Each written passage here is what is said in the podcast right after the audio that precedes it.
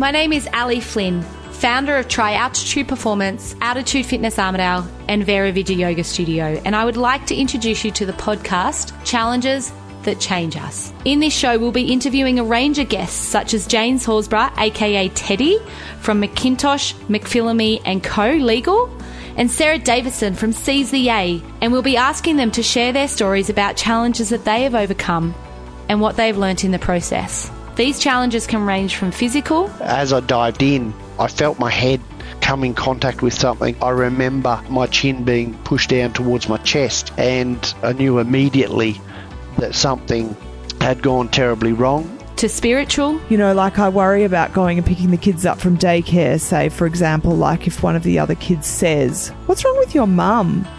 But I'm the only person who can make my kids okay.